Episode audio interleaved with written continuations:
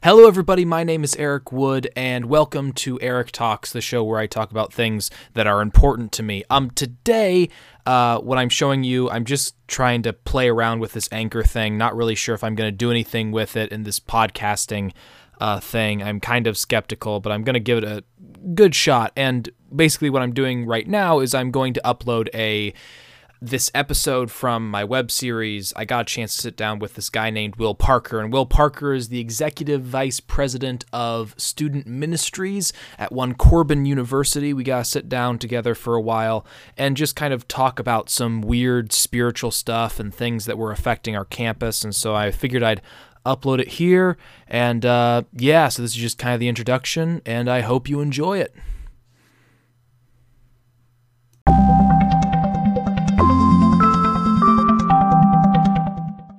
So let's start talking, I guess. Sounds good. Um, hello, everyone. Welcome to whatever this, is. I, I'm probably going to call it stupid, like Eric. I'm probably going to call it. yeah, call it stupid. Yeah. That would be great.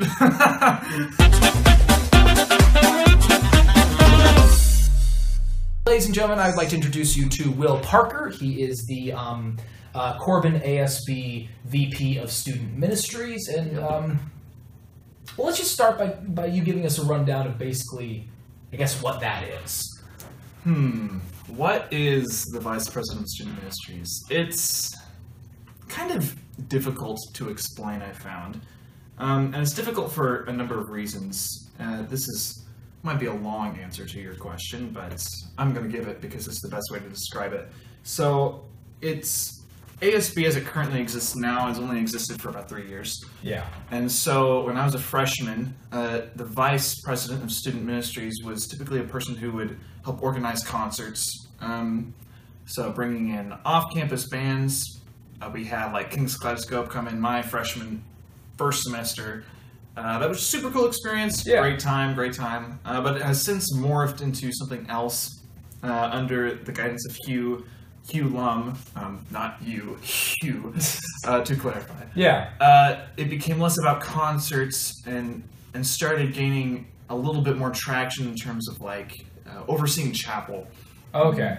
That yeah, really refine the systems. So it's a large part of that is still um, overseeing chapel, overseeing chapel bands specifically. I Mhm. oversee two coordinators that uh, talk to all the chapel teams, the worship teams Yeah. rather, and gets all that information to the necessary parties, including the tech team, um, people like Leanne Smith, Eugene Edwards, so they can get all the information where it needs to go. Yeah. Um, So, uh, um, the the other aspect of it, which I've always found especially interesting, which you're trying to develop, is is actually like the cultivation of student ministries on Yes. campus. What does that look like? So that looks like that has been in recent development, like just this past semester. Uh, and it looks like I found finding the people that have a passion for ministry, for Mhm. specific ministry, and giving them the resources and the encouragement to pursue that. And it's been slow in developing that, but we've had some success. Uh, one of our best examples that I can think of is Josh Heisey.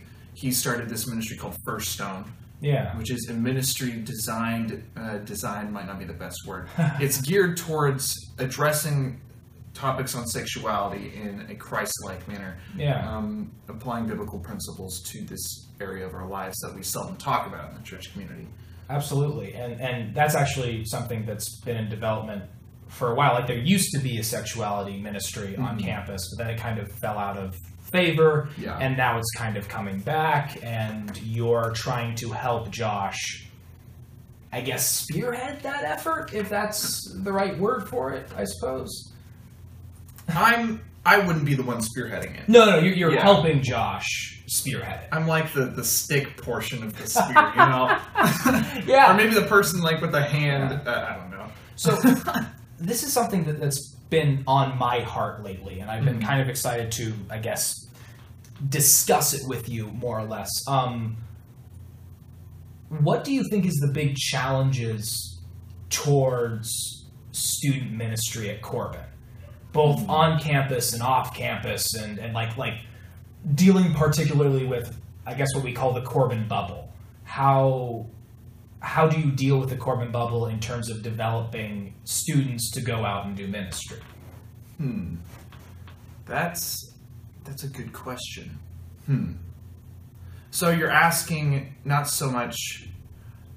Hmm. You're asking. Let, let me Yeah, yeah, yeah. try, Sorry. to- try to pinpoint exactly what you're asking. You're asking what's what's the challenge in getting students to go and do ministry.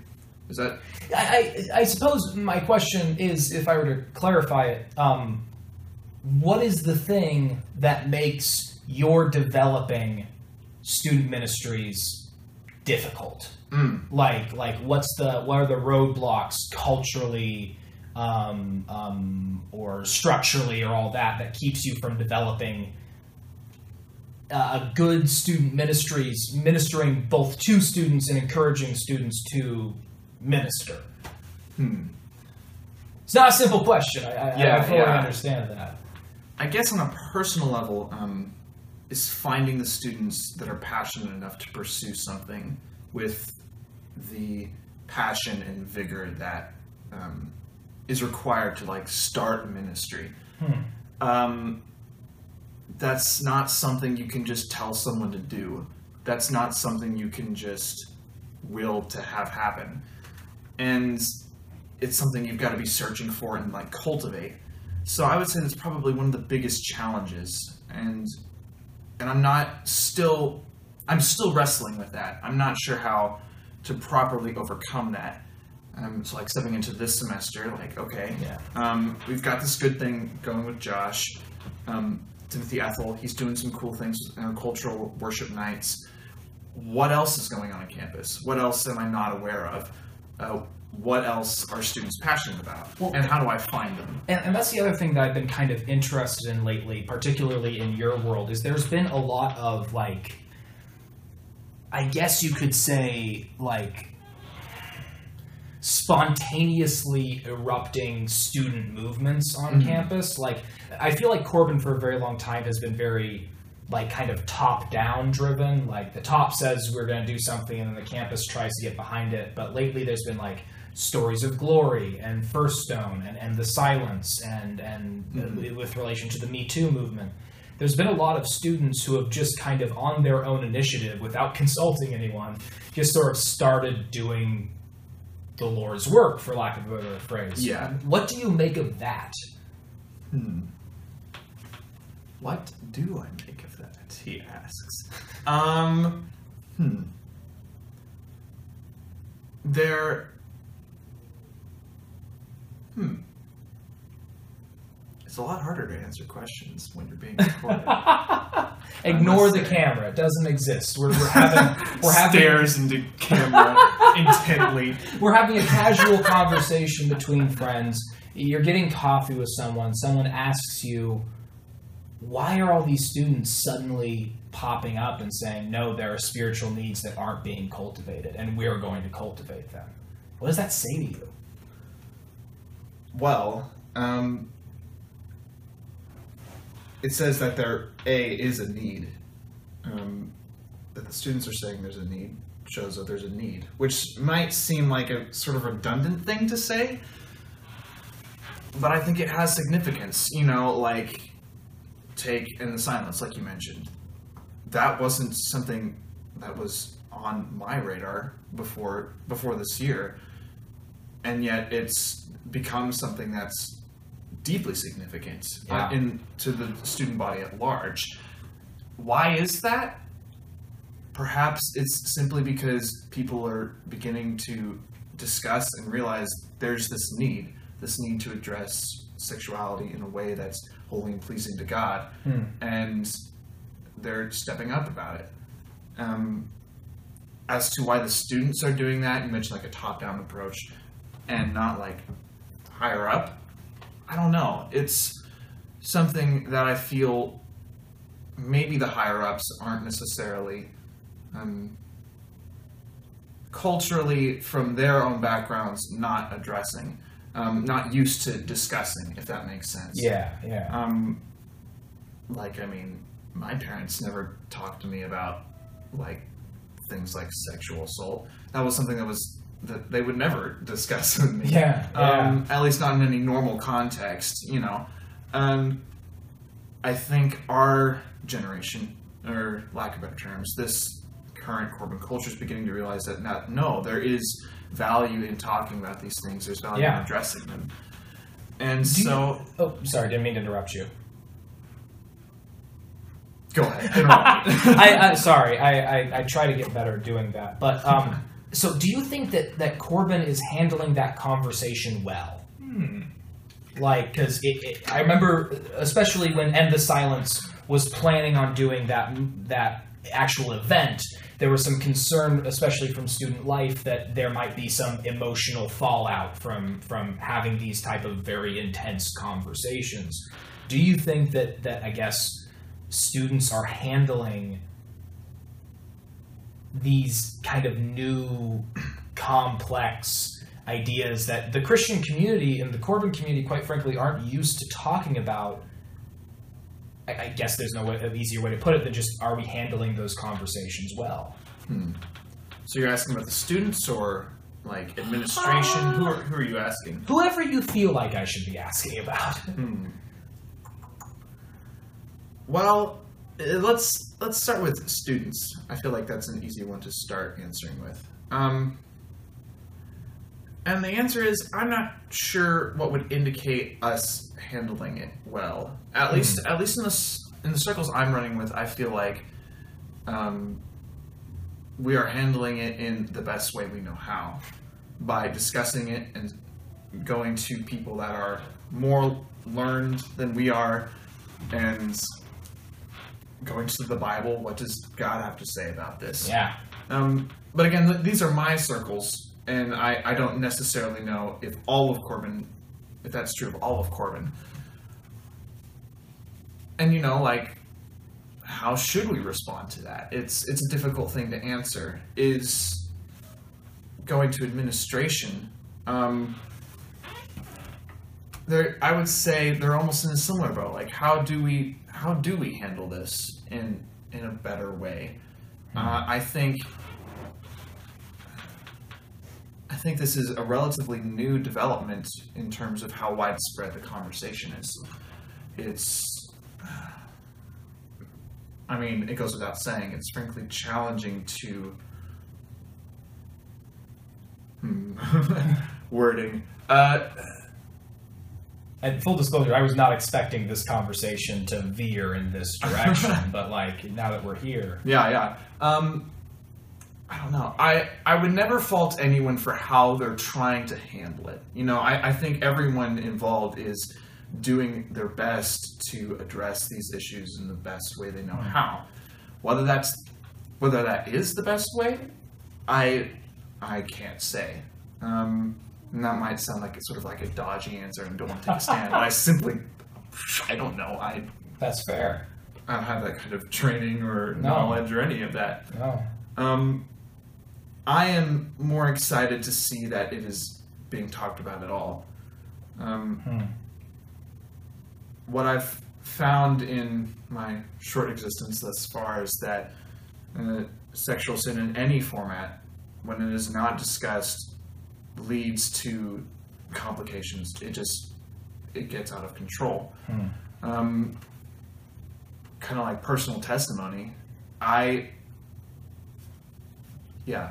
Um, one of the ways God has been incredibly good to me, and this is this is not my doing. I say this to anyone who would try to pin any sort of credit on me. This is not me. This is God. Um, but I've been incredibly blessed by God to be protected from like pornography. Like I'm one of the few Hmm. people I've met that hasn't had a pornography addiction, like at any point. Um, that doesn't mean I haven't struggled with like sexual sin in other forms, like you know, just to be frank, like masturbation. You know, that's that's a common problem for men. But like as far as pornography, that God has been incredibly good in protecting me from that, and I attribute it all to a camp counselor I had when I was in fifth grade, Hmm. who every day of the week he had us. He said, "Guys, don't do this. Run away from it. Fear it. Stay as far away from it as possible. Whether or not it was involved in the conversation you guys just had or He- not, he, just, that was just like how he ended. He ended, study. yes. He was like, "Don't do this." That's a good guy. Yeah, and it's it saved me from so much hurt. It will continue to save me from so much hurt. My my marriage looks completely different whenever that happens because of his actions. I don't even I don't even know what that means. And it's that is a result of talking about it. That is a, is a result of a guy talking to some fifth graders, people that probably, you know, most Christian circles at that time, this was back in 2005, I don't Wow. know. Okay. Um, you know, most people would say, oh, they're too young. That's something I've noticed about the Christian community is that we're so concerned about sexual purity, but as soon mm. as the conversation gets brought up, it's always, especially with parents, and not to bash parents. I mean, they're awesome, but like, like it's always no, my kid's too young to be learning about this. Like, I remember my pastor preached from the pulpit saying that I want my grandkids to be more educated about their reproductive system than their grade school teachers. And hmm. like that's an interesting Yeah. thought to have where like cuz I remember so much of like this might get a little graphic but like like adolescent sexuality is so much based on confusion and kind of blindly reaching out to find something rather than Yeah. something I don't know, like healthier than just like a complete blindness trying to figure something out. Yeah. Like I will I will always adamantly stand on the side of give them instruction earlier. Hmm. Talk about this as soon as you can. Um, it's why wouldn't you? We say as two college students who probably aren't going to have kids for like years, but yeah. So I was actually going to ask you um, this question, but I think we've already kind of got there, uh, which is what is the, i i from your perspective as a student ministries person, what is the biggest spiritual problem facing Corban's campus? Hmm. But it sounds like, and correct me if I'm wrong, that you personally think right now, at least, that's the sexuality issue. I I can't know for certain. Come on, man, that's that's no fun. well, because because the reason is is like, it, how can I one person be able to fully recognize the vast majority of spiritual needs? I think that is I think that is sexuality is a main one, but I think it's been a main problem for a long time. Um, you know, it's something we've needed to address for a long time, and yeah, sure. If we want to, if we want to pick one thing that's like this is the main problem, that could be. That very well could be. But does it? Is it a result of something deeper? Is there a deeper problem at play? Is I, I think what I would be more comfortable saying is the spiritual issue is a lack of um, frankness. This ever since Corban, uh, I got to Corban, even before that, this this has been a, a soap opera of mine since like high school. Uh, these Christian circles that we have, there's this facade that everything's okay, that we Yeah. are doing fine, that we are have ourselves put together, and we put on this air in front of each other that everything's fine and I'm a good Christian, and that is something that consistently fails to be true, and it's in those facades that things like you know um, sexuality that just become warped and twisted by sin. Um, it's in the not talking about it, saying, "I have a problem. I need help," and that's something when, when I talk about like the Corban bubble or the Mhm. Christian bubble, that's kind of that's kind of what I think about a lot. Is Yeah. that there's this this kind of rigidity where if you fall outside a kind of set of parameters, Mhm. you're not really viewed as like there's a judgment to it. you're not part of the club. Yeah, exactly. Which which Christianity should be the, the furthest thing from a club. possible. Yeah. But, you know, it is. Start recording again. Do do do do do do do do. Okay, hang on. I'm just going to Welcome really back, quickly everyone. clap again. Oh, is this still operational? Wow, that's still playing, isn't it? Cool. Anyway, so uh, I just clapped again so we can readjust the footage as needed. Um, sorry, I just need to double check on that. Um, No worries. so we were talking about um, how, like, like there's this rigidity, right? Where like you're not part of the club, you're not part of the circle, you're not part of this or that. If you're if you're struggling in a certain type of way, or if you, or even if you like, so for example, today I was giving a talk in one of my political science classes, and one of the subjects we were talking about um, is. Uh, I I asked people basically, is there anyone here who thinks they're a Democrat or progressive or liberal? No one raised their hand. Interesting. When I asked, uh, would you consider yourself a conservative? Conservative. Um, everyone but one person in the class raised their hand. There's only one person who's like on the fence about what they were. Hmm. And uh, uh, first off, could you scoot a little closer? The only reason I ask is because of how the microphone works. Anyway, um, uh, th- this is an Can you hear me experiment. This is the first time we've tried this blasted thing. Um, so it just feels like there's this weird uniformity Mhm. that dominates Corban, but also just Christianity in general. And Yeah.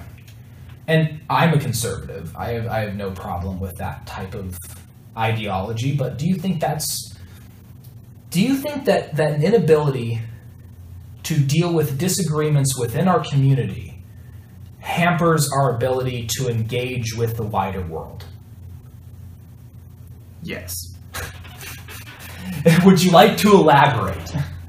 Well, um, I think in of all the communities that should be able to discuss and argue well, those that those of us Christians that have this singular thing that unites us all, which is Jesus Christ and His redemptive power, and the fact that He has redeemed us from all sins. This single unifying factor that should enable us to be able to discuss and argue and disagree on all manner of topics, but still come back at the end of the day and say, but we are still followers of Jesus Christ. Mm.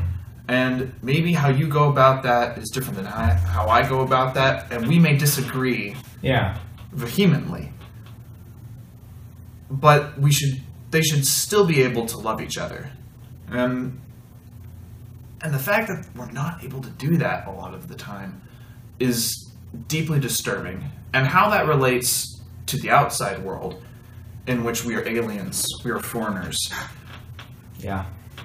I mean, we are called to love our brothers and our enemies. If we can't love our brothers, how much more impossible is it to love our enemies? Fair enough. So um, we, we've been talking kind of up here for a while. I'm going to bring it back down a little bit. Um, um, you have decided for yourself that you're not going to be running for VP of, of Student Ministries again next year. Yep. Um, I guess I have two questions. Um, I'll ask you both of them. You can decide which one you want to ha- tackle first. Uh, the first is um, what challenges do you think your successor is going to face? Um, like, what are the issues that they're going to have to tackle next year that you didn't have to tackle? Or if they're the same issues, what are those issues? And also, um, what are you planning on doing next year? We've, we've talked a little bit about this, but what are you hoping to accomplish next year out, outside of your role um, Yeah. in leadership? Well, um, let's. Which one to start with? Let's start with the second one because I feel like I can more readily answer that one. Uh, so for next semester, um, this actually may be new information to you. I've recently been toying with the idea of applying to BRA. Um, Oh, cool. Yeah. This is new news to me. That'd be, Ta-da! be really good at that. yeah uh, so we'll see we'll see what happens with that it's kind of like been something that i feel like god's been prompting me to at least send in an application for and honestly that puts it completely into god's hands because you go through an interview process and then you're waiting to hear an answer. You know, if I don't get it, then that's God saying, "No, I just wanted you to do it," and be be fine with accepting that no. Um, or God wants me to be an RA and to pour into the life Yeah. of a Hall community, and both are both are good experiences. Um, both have their their value, and so it's like if both outcomes are valuable, then I'm probably should do it. Uh, but at the same time, I've had this passion and this passion for a long time to engage in uh, uh, off-campus ministry, specifically with refugees, if possible. Um, for my senior capstone project, uh, I have this vision of having sort of like an intercultural um, music event where me and along with other individuals of different cultures help to put on this concert slash lecture where we explain like here's some of the musical things of this culture here's where they come into play here's a song to present that um, and sort of showcase all these different little cultures that I've been able to take little snippets of, little snapshots, if you will. Uh, so that's part of the ministry I want to do, as well as you know just reaching out to the refugee community in Salem. Um, still not quite sure how it's going to come about, um, Hmm. but I'm sure that if God, um, you know, God will honor my desire to do that and open a door and make it obvious. So, yeah, we'll see what happens for next next year. So, it'll be fun. I have no idea what's gonna happen. That's that's yeah, that's really cool. yeah. Um, Do you want me to go back to the oh first yeah, question? first question. Yeah. What do you think your successor is going to be be dealing with next year? What is he gonna be dealing with? Well, the future is unknown. um, but I think he's going to, he or she, um, he or she will probably run into a, I think probably run into a similar problem. Who, who can lead the ministry? Uh, I know I stepped into this position with a desire to, to spearhead all these ministries. Um, like I had, I ran with this campaign to start a prison ministry. That is a ministry that is sorely needed and I think should still take off at some point, but it takes a lot of work and a lot of Yeah. time commitment. And I realized very quickly that I simply did not have either of those things to be the one to spearhead this ministry. And I couldn't find someone who was willing and could spearhead that ministry. Um, and that haunts me a little bit. Um, like, what if I hadn't been VP of Student Ministries? Would I be knee deep in this prison ministry, like working with prisoners on a weekly basis? Um, and I don't know. It's asking those sorts of questions doesn't really bring any sort of level of contentment. Yeah. Um, but it makes a good point. Like the person stepping into that position will have to rectify that. What what do I do when there's no one to take this ministry that I'm passionate about but can't follow through with? Uh, where are the people that are passionate about a ministry? Um, even finding out what the need is. I know that's been a struggle of mine as well. Is I I have my friend group, and maybe this is a fault of mine. Maybe I haven't done enough exploring and talking with more people, finding out like what is the actual need of the campus, like spiritually speaking. And I don't know. Uh, These are all these are all some of the nuances and complexities of the job that are, are difficult to nail down, and uh, the next person will have to deal with those. And my hope is my hope is that I've set this this year set a precedent for that. Hmm. Set this is what the goal is, and I don't personally think I've met that goal. However, I think I've made some good steps towards it, and I'm hoping that it's put enough enough structure, if you will, to guide the next person and be able to fully realize it. And I don't know. These are all a bunch of highfalutin statements, and maybe none of them or all of them are valid, or none of them are valid, some combination of the two. But that's the general impression I get. Hmm. So, Good. That's that's some really solid stuff. Well, you and I could talk for hours, and and maybe I'll have to bring you back and, and do another one just about like foreign missions and that sort of thing, which is I know is a passion for both of us. Um, but for now, I really feel like that's a good note to, to try and end on. Thank you so much for Yeah. being a part of this kind of experimental thing. Still not 100% sure what it's going to be called. Hopefully, not stupid. Yeah. Um, maybe I'll just call it stupid to be ironic. But um, uh, uh, the point is, uh, thank you for, for coming and talking with me. Absolutely. Um, thank you for watching. If you made it this far, um, I have no idea what this is going to be, or if this is going to be a continuous thing. Um, if you liked it, if you hated it, let me know. Um, I just, I really believe people, people on campus need to be talking more. So, uh, Cool. Thank you so much. Yeah, thank you. We out.